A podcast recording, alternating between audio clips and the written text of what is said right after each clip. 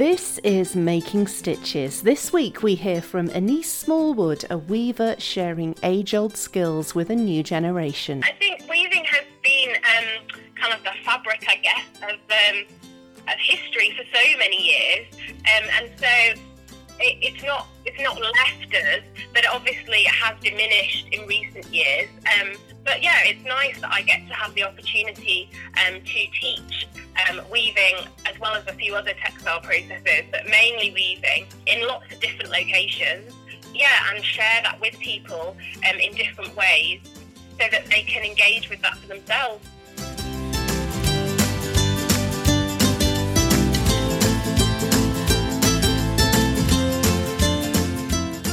Hello and welcome to Making Stitches, a podcast celebrating crafts and the stories of the makers behind them.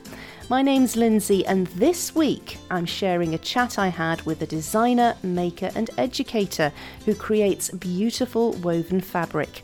Anise Smallwood is a weaver based in Yorkshire who works on solo projects as well as collaborations with museums and other organisations, spreading knowledge about the age old techniques of weaving using looms. Just a few generations ago, looms were a familiar sight in domestic settings, allowing artisans the chance to work from home. Just like the generations of weavers who've gone before her, Anise is currently working from her studio at home, which is where she spoke to me from. I weave by hand um, in my spare bedroom at home. Um, which I use as my studio, um, and I've been doing that now for about um, over a decade, really. Um, but yeah, so as well as weaving um, from home, I would normally also um, be out and about, um, collaborating and facilitating workshops, and teaching kind of with and alongside other people um, on kind of projects or one-off workshops. Um, yeah, so that's kind of a little brief overview of kind of what my week might look like normally. And how did you get into weaving? Because it's uh, it's quite a niche craft, isn't it? Yeah, there's not so many of us. Um, so I left school and I thought I was going to go on to do graphic design. Um, I went and completed an arts foundation course, which is like a one year intense course doing loads of different um, like different options really within the arts. So it included kind of multimedia and um, ceramics and textiles and photography and um, and it was in that course that I went into the constructed textile department, um, and that was kind of the first time I really experienced weaving. Um, and from then on, I was kind of hooked really, and kind of changed what I was going to do. So um, I was gonna, I did my foundation at Cumbria Institute of the Arts, and then I stayed on there to then do my degree, which then became um, contemporary applied arts, and that focused on um, constructed uh, printed and stitched textiles, and also ceramics. So by the time I'd kind of reached my third year, um, I'd kind of dropped some of them and I'd specialised in ceramics and also in weaving. Um, and yeah, it was kind of from there that I then kind of took my career path, as it were. Um, so when I left uni, I then went on um, to become self-employed, and I kind of picked up the weaving aspect. And from that point, it was kind of a practical decision, really, because um, I needed to be able to work on my practice in my home. I didn't have a garage or an outdoor store, outdoor space or studio as such. Um, so it was kind of really a practical decision that made me kind of pursue the weaving side more um, than the ceramics. But actually, that served me well, and, and I've not really needed another side to it. I've been, I felt like that's really kind of, um, yeah, been enough really to get my head round um, for the whole of my practice. That, that's really nice to hear because I mean I, have got friends and family who studied arts of, of various different sorts um, to you know higher education level. And then unfortunately were not able to you know pursue a career in what in something that they really loved and ended up having to take more mainstream jobs and then doing the, the crafts or the art or the painting or whatever as kind of a, a hobby or a sideline. But that's re- really nice to hear a story of somebody who's gone to university and been able to pursue something that's obviously a passion to them and then see it through to the next level and continue with it? Yeah, I think I have been really lucky to be able to do that. And looking back, I think I must have been brave at the time, just kind of jumping in and going for it. Um, and I don't know, I don't know if I'd be quite so brave today, but um, I think maybe that's what I wanted to do. And there wasn't a job that said, please come and be a weaver and, you know, also maybe deliver some workshops. And that didn't really exist for me to go find. So I sort of had to make it for myself. Um, yeah, but yeah, I do realise that I am very lucky to be able to have a job that I really enjoy and I really love, because um, that isn't the case for everybody. No, absolutely. Now, looking at your website and seeing the looms that you use for your for your workshops in in a couple of different mills in West Yorkshire, it looks very similar to the kind of looms um, that that were in a domestic setting not that long ago. Um, and it's really interesting to see that people are, are kind of dipping into this as a, as a hobby, something that used to be like bread and butter for so many people, you know, just a couple of generations back. Yeah, I think weaving has been um, kind of the fabric, I guess, of um, of history for so many years, um, and so it, it's not it's not left us, but obviously it has diminished in recent years. Um, but yeah, it's nice that I get to have the opportunity um, to teach um, weaving as well as a few other textile processes, but mainly weaving um, in lots of different locations. Um, yeah, and share that with people um, in different ways so that they can engage with that for themselves. And, and, and it is quite unique, really, because not so many people um, do you have that opportunity now. So, or and for, like for me, I hadn't done it at school, so it was only when I went and did the foundation course that I experienced it, and then realised, you know, I, I really love it. Um, so it's yeah, it's nice to be able to have these opportunities for people to have a go. Have you seen a resurgence then in, in, in weaving in recent years and, and more people inquiring about courses? Um, I guess I have. Uh, um, as my practice has developed, if that makes sense. So I'm, I, am hesitant to say whether that's um, a universal trend or whether that's because um, I'm obviously working in this area, so it kind of probably skews the stats slightly. um, but definitely people are um, really interested in um, not just weaving, but also in craft and process and technique and learning skills. Um, and yeah, whether it, they want to do it because it, they want it to be their career or whether they as a hobby or a pastime, um, I don't think it matters. I think there are lots of people that still are making and creating at home in different ways.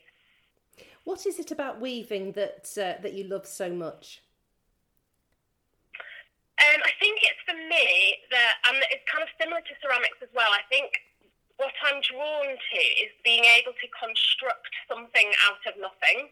Um, so using your hands to manipulate either a lump of clay or, um, in my case now, more um, yarn, um, and being able to form that into some sort of um, structure, artwork, product, a thing um, which didn't exist before, if that makes sense. So you have like your cone of yarn or your ball of wool or um, whatever, and it doesn't really have a, a structure to it.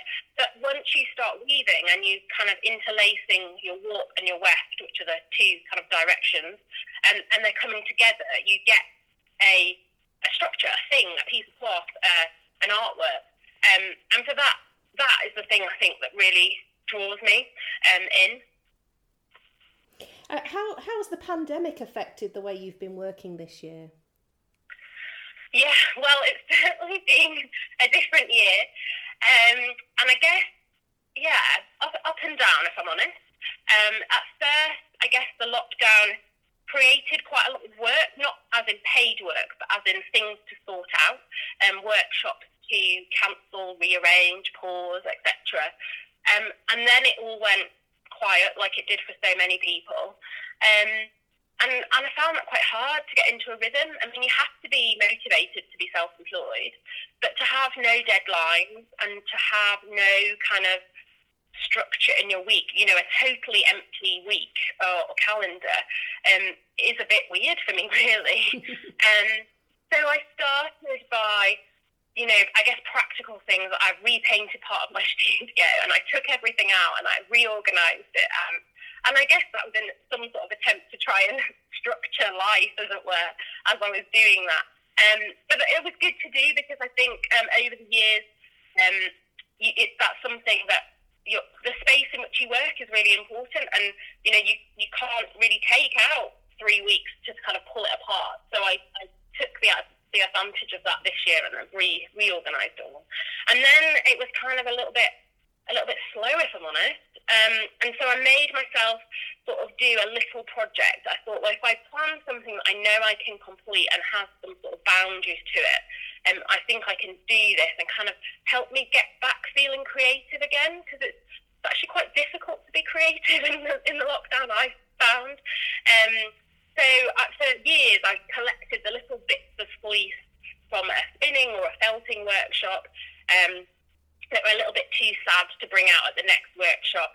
So I've, um, yeah, I got all those. I um, carded them, like combed them. I spun them up, and then I wove them to make a series of placemats.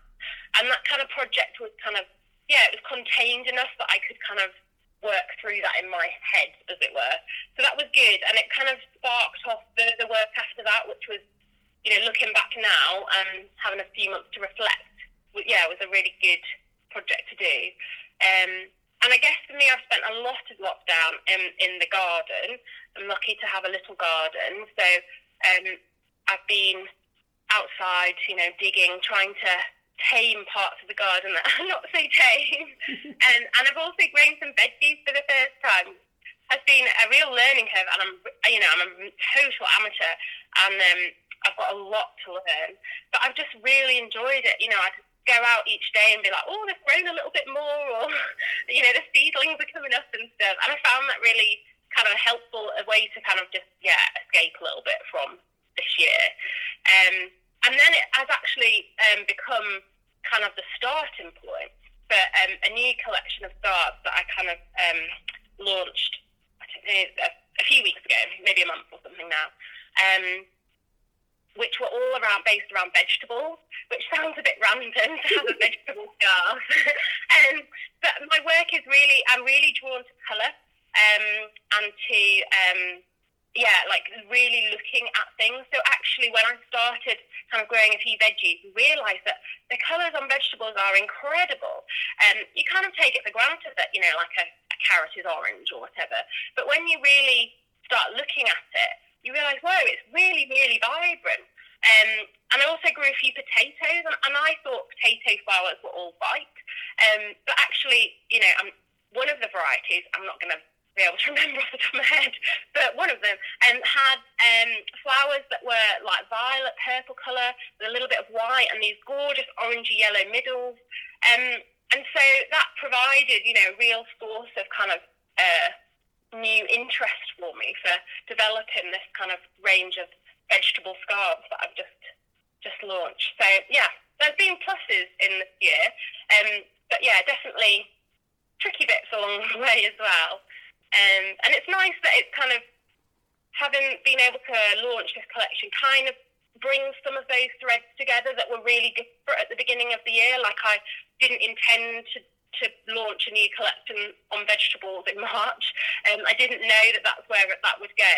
So yeah, now I've had time to kind of look back a little bit.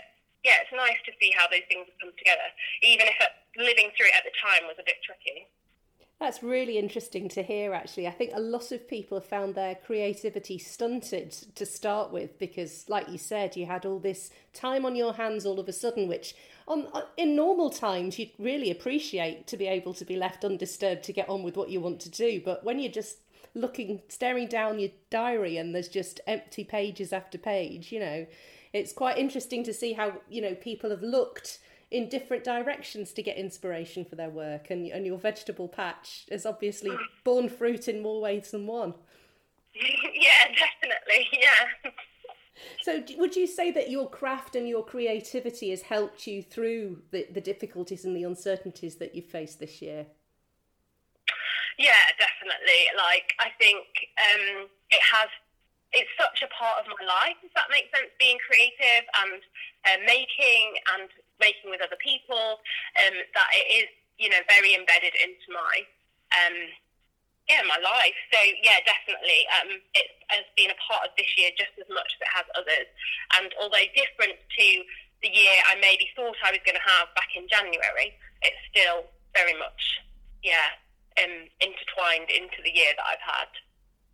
Uh, looking ahead to next year, what, what kind of plans do you have in the pipeline, and, and how do you, how do you see like the impact of the things that you've done this year? Uh, how are you going to build on those for the future? Yeah, it's hard thinking ahead if I'm honest. Like I'm nervous to commit um, plans to paper or in some ways even to voice them out loud because I just don't quite know what's going to happen. But I think that's the same for everyone. That's what I have to remember.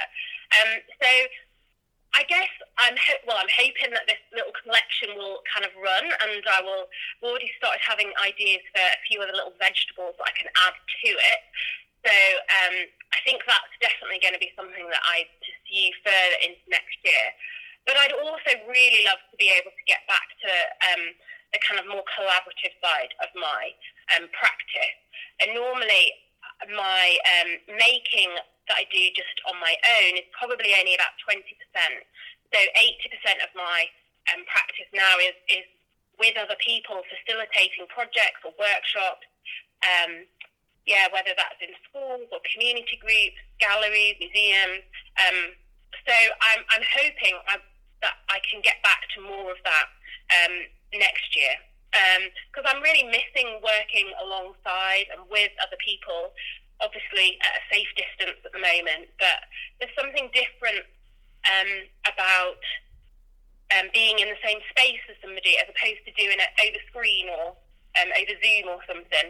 So, yeah, I would hope that that side um, can develop further. And I guess we've all got um, new ways of working that we didn't know about, you know, in March and April this year. So hopefully we can you know, find ways to adapt further and to be able to, yeah, make some of these projects hopefully um, happen. Yeah, yeah, absolutely. It's it's it's one thing to be able to be connected online with somebody else or on the phone as we are today, but also this it's a completely different plane to be able to be in the same space as another human being, especially when you're doing something creative with your hand. You know, it, I've, I've had sewing lessons done remotely, and but your teacher's not standing there saying, "No, you need to take that zip out and sew it back in a different way because it's not good enough." You know, there's it's just a completely different atmosphere and experience to actually being with with real human beings, and I think that's probably something that everybody's missing this year. Yeah, I think so, and I, I think also because I have been able to um, from sort of September up until the second national lockdown that we've had in the UK, um, in England, um, I have been back out doing some workshops again in, in the in the real world, as it were. Um, and I think people do really value and appreciate that space. And I guess when I was back teaching again, I hadn't really realised how much previously I had used my hands and my arms, waving them in the air and pointing and, you know, um, showing people side by side how to do things or adjust things or and so actually that's been a, a different way of needing to teach which is fine. It, you know it's more about expressing things through words. Um, but actually for quite a lot of us that make we express a lot of it through showing with our hands or um, manipulating fabric um, or um, using equipment in a certain way. And so um, yeah, I think to be able to get back to a little bit more of that uh, would be lovely. But that's going to be, you know, in in time that will come, sort of thing. And if you'd like to see some of Anice's work and find out more about her workshops, you can find all that information on her website. I'll include a link to that in the show notes for this episode. I think her vegetable patch projects are inspired, and I particularly love her radish scarf. Thanks very much, Anice, for finding the time to speak to me for Making Stitches. And thank you to you too for listening. If you've enjoyed the podcast, please consider liking, subscribing, or reviewing Making Stitches on your favourite podcast provider. Heather DT did that last month, describing it as wonderful and looking forward to hearing some more. Well, thank you for that, Heather. Now, speaking of more episodes, I've decided not to take a break over Christmas. I thought this year, more than ever, you might appreciate a bit of crafty festive chat over the Christmas period, especially if you're stuck at home and not able to see friends and family as you normally would. I have a bumper Christmas episode coming your way on Christmas Day, featuring stitch stories from Making Stitches listeners and a catch up from a few friends of the podcast, so please do look out for that. Now, since Making Stitches first launched back in April this year, I've been incredibly lucky to find some fabulously loyal listeners. These are people I've never met, yet have been so supportive of this podcast project since it began. They've shared episodes, commented on social media posts, and sent me messages. One of those people was Anu Dent. She's literally Anu on Instagram, and from the start she sent me positive comments and was a super cheerleader for making stitches, especially at times when I wondered whether anyone out there was actually listening. I'm so grateful for her support. Anu was originally from Finland but lived in England, and she was a crocheter. I was really sad to hear that last month Anu died. She was being treated for cancer, which she'd been fighting for two years. I'd like to send my condolences to Anu's husband Matt and all her family and friends, and with Matt's permission, I'm dedicating this episode to Anu's memory. That's all for this week. I'll be back again on Christmas Day with that special episode featuring lots of inspiring makers. My name's Lindsay, and this podcast was recorded and edited by me. You can also find me on my blog, Postcard from Gibraltar. Thanks again for listening, and until next time, keep safe and enjoy your crafting.